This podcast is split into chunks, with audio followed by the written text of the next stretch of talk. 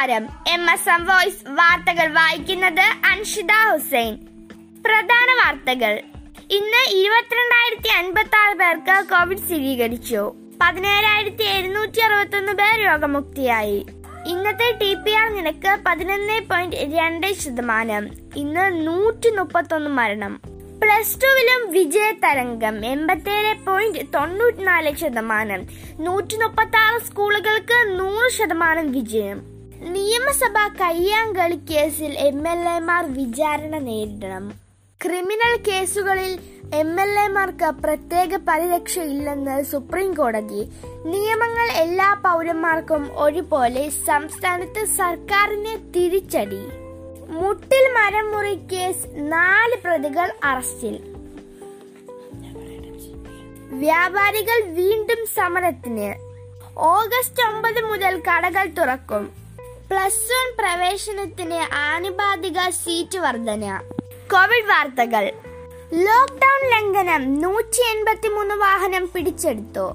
ആലപ്പുഴ ജില്ലയിൽ ബുധനാഴ്ച ആയിരത്തി നാനൂറ്റി അറുപത്തി ഒന്ന് പേർക്ക് കോവിഡ് സ്ഥിരീകരിച്ചു. അറുന്നൂറ്റി ഇരുപത്തിനാല് പേർ രോഗമുക്തരായി. ഒമ്പത് പോയിന്റ് ഒന്ന് നാലാണ് രോഗസ്ഥിരീകരണ നിരക്ക്. ആയിരത്തി നാനൂറ്റി നാൽപ്പത്തി ആറ് പേർക്ക് സമ്പർക്കത്തിലൂടെയാണ് രോഗം ബാധിച്ചത്. പതിനൊന്ന് പേരുടെ സമ്പർക്ക ഉറവിടം വ്യക്തമല്ല. നാല് ആരോഗ്യ പ്രവർത്തകർക്ക് രോഗം ബാധിച്ചു. ഒമ്പതിനായിരത്തി എഴുന്നൂറ്റി അറുപത്തെട്ട് പേർ ചികിത്സയിലുണ്ട്. നൂറ്റി തൊണ്ണൂറ് പേരെ ആശുപത്രി നിരീക്ഷണത്തിൽ പ്രവേശിപ്പിച്ചു. ആലപ്പുഴ ജില്ലയിൽ കോവിഡ് മാനദണ്ഡങ്ങൾ ലംഘിച്ചതുമായി ബന്ധപ്പെട്ട് ഇരുപത്തിനാല് മണിക്കൂറിനുള്ളിൽ നൂറ്റി എൺപത്തി മൂന്ന് വാഹനങ്ങൾ പിടിച്ചെടുത്തു. നാൽപ്പത് കേസും രജിസ്റ്റർ ചെയ്തു. പതിനഞ്ച് പേർ അറസ്റ്റിലായി. ക്വാറന്റൈൻ ലംഘിച്ചതിന് പതിമൂന്ന് പേർക്കെതിരെയും മാസ്ക് ധരിക്കാത്തതിന് ആയിരത്തി അറുന്നൂറ്റി അൻപത്തി ഒന്ന് പേർക്കെതിരെയും സാമൂഹ്യ അകലം പാലിക്കാത്തതിന് ആയിരത്തി രണ്ട് പേർക്കെതിരെയും നടപടി സ്വീകരിച്ചതായി പോലീസ് അറിയിച്ചു. പതിനയ്യായിരത്തി എണ്ണൂറ്റി ഇരുപത്തി ആറ് പേരെ താക്കീത് ചെയ്തു വിട്ടു. കോവിഡ് കുതിച്ചുയരുന്ന സാഹചര്യത്തിൽ സർക്കാർ ഏർപ്പെടുത്തിയ കർശന നിയന്ത്രണങ്ങളുടെ ഭാഗമായി കൂടിയാണ് പരിശോധന നടത്തുന്നതെന്ന് ജില്ലാ പോലീസ് മേധാവി അറിയിച്ചു. കൂടുതൽ പഞ്ചായത്തുകളിൽ അതിതീവ്ര വ്യാപനം. ഉയർന്ന തിരമാല ജാഗ്രതാ നിർദ്ദേശം നൽകി ആലപ്പുഴ. കേരള തീരത്ത് വിഴിഞ്ഞം മുതൽ കാസർഗോഡ് വരെ വ്യാഴാഴ്ച രാത്രി പതിനൊന്ന് മുപ്പത് വരെ രണ്ട് അഞ്ച് മുതൽ മൂന്ന് പോയിന്റ് അഞ്ച് മീറ്റർ വരെ ഉയരത്തിൽ തിരമാലയ്ക്കും കടൽക്ഷോഭത്തിനും സാധ്യതയുണ്ടെന്ന് ദേശീയ സമുദ്ര സ്ഥിതി പഠന ഗവേഷണ കേന്ദ്രം അറിയിച്ചു. മദ്രസ അധ്യാപകർക്ക് ശമ്പളമോ ആനുകൂല്യങ്ങളോ സർക്കാർ നൽകുന്നില്ലെന്ന് മുഖ്യമന്ത്രി.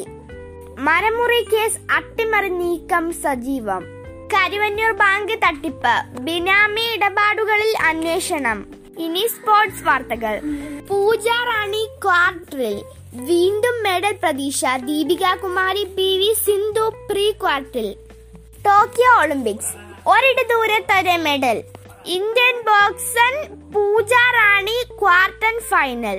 വനിതാ ഹോക്കിയിൽ തോൽവി തുടർച്ച. ഹോക്കി വനിതാ പോരിൽ ബ്രിട്ടൻ ഇന്ത്യയെ നാൽപ്പത്തി ഒന്നിന് തോൽപ്പിച്ചു.